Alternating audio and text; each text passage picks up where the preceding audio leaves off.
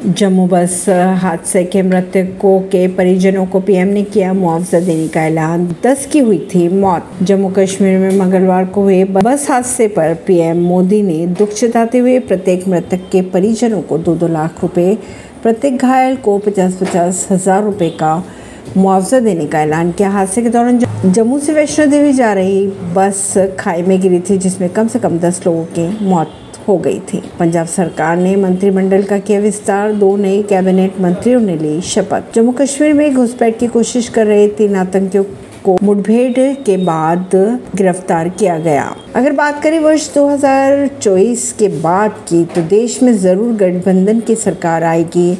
संजय राउत ने दावा किया। ऐसी ही खबरों को जानने के लिए जुड़े रहिए जनता सरिश्ता पॉडकास्ट से। परवीन दिल्ली से।